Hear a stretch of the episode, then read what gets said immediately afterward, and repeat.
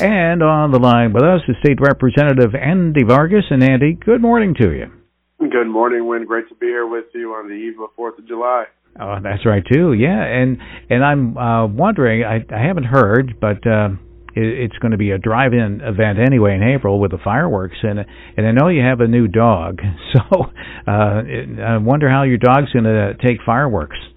Yeah, I hope he takes it okay. Uh, so far, we've heard a couple, and he's done all right. He's just kind of poked his head up curiously to see what's going on.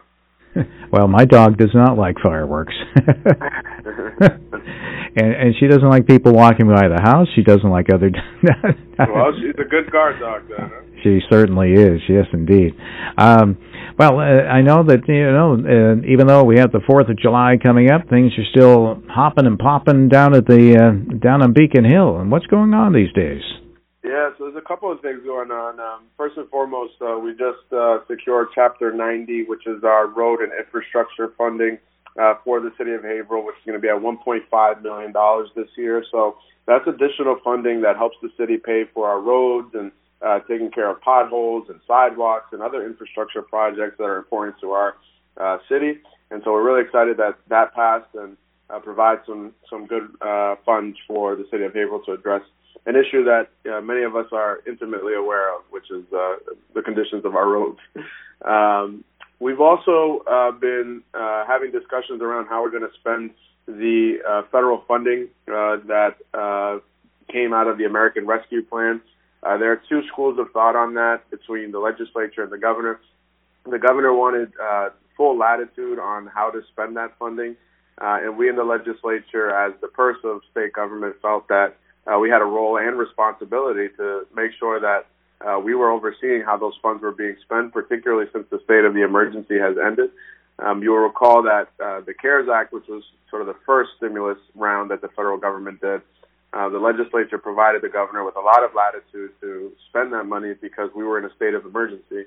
And now that uh, the governor has ended the state of the emergency, we feel like we have a responsibility in the legislature to make sure we have a transparent and open conversation about how that funding is uh, getting invested into our communities. And so it's five billion dollars, um, and uh, the legislature, we both the House and the Senate uh, have agreed to uh, hold hearings uh, to make sure that we're hearing from stakeholders all across the state as to how this money could best be spent. Um, and the reason we could do this, you know, with, with, with time and not necessarily with ease, but with uh, deliberate, uh, with a deliberate process that uh, allows everybody to participate is because our revenues are doing pretty good right now. Um, and we're able to take care of the existing programming and services that our government has uh, with the existing revenue streams. And so we shouldn't be in a rush to spend all this federal money. We, we should take a methodical approach and make sure that we're investing it in, in areas that are going to pay off over time for the residents of the Commonwealth. If I remember correctly, don't you have like four years to spend that uh, relief money? Yeah, so it's three to four years that we have to uh, to spend it. Um, and again, we want to make sure we're doing we're spending it the right way. I mean, a simple example is you know there's a proposal on the table to use some of the funding to pay for the internet for residents. And while on its face value, that's a great idea. Let's, you know, get people access to the internet um, that can't afford to pay for it. The reality is, is that there are existing federal programs that those folks can qualify for to pay for the internet. And so instead, a better use of those federal dollars that the state has is potentially investing in creating new broadband networks, new broadband infrastructure so that we actually create some competition across the Commonwealth and not just have monopolies where residents and customers only have one option for internet and broadband service.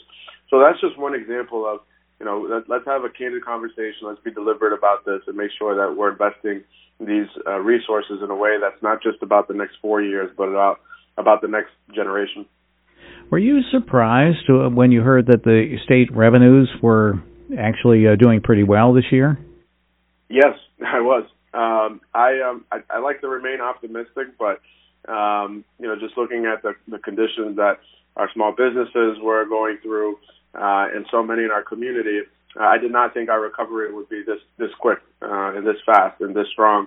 And I think part of that is because Massachusetts. It's a couple of reasons. First and foremost, two years before the pandemic hit, uh, the state of Massachusetts implemented the online sales tax. You might have uh, remembered that brick and mortar retail businesses were unfairly being taxed the sales tax while uh, the sales tax online wasn't being enforced. And so, so many purchases were happening online that weren't subject to the sales tax, and that was decreasing revenue uh, for the state. And so, in the wake of the pandemic, everyone was ordering things online, um, and so that revenue stream helped kept uh, keep state government afloat uh, for some time.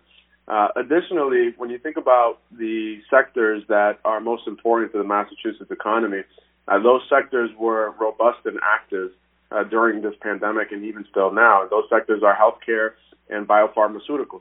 Um, both of those sectors were critical uh, to getting through this pandemic, towards developing a vaccine.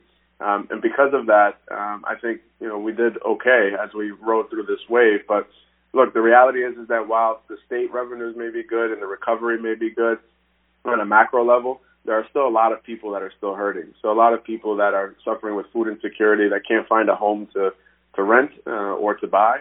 Um, there's first-time homebuyers that do these first-time homebuyer programs and have their down payment ready, but they literally can't find a home that they can afford with that. Um, and uh, there are small businesses that are struggling to make uh, payments on unemployment insurance and uh, so many other costs that uh, were rising for them through this pandemic. So we've got a lot of work to do still. Nobody's you know doing a victory lap and saying mission accomplished, but it is worth celebrating the milestones. And, and the milestone that we're at right now is that we are uh, on the up and up uh, when it comes to an economic recovery. Oh boy, they were uh, celebrating yesterday at the Haverhill Fire Department. You want to tell us about that truck? Did you get to uh, sit in it? Maybe drive it around? Super exciting. No, I don't. I didn't get to drive around in it. And thank God for the residents of Haverhill, I didn't.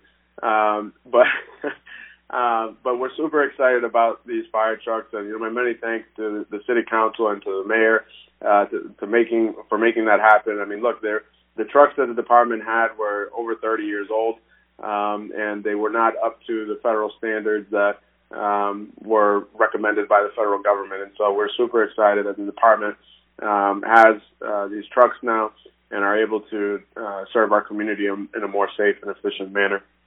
Yeah, uh, talking about uh, driving around, the uh, the train service, uh, commuter rail service, that's coming back starting tomorrow.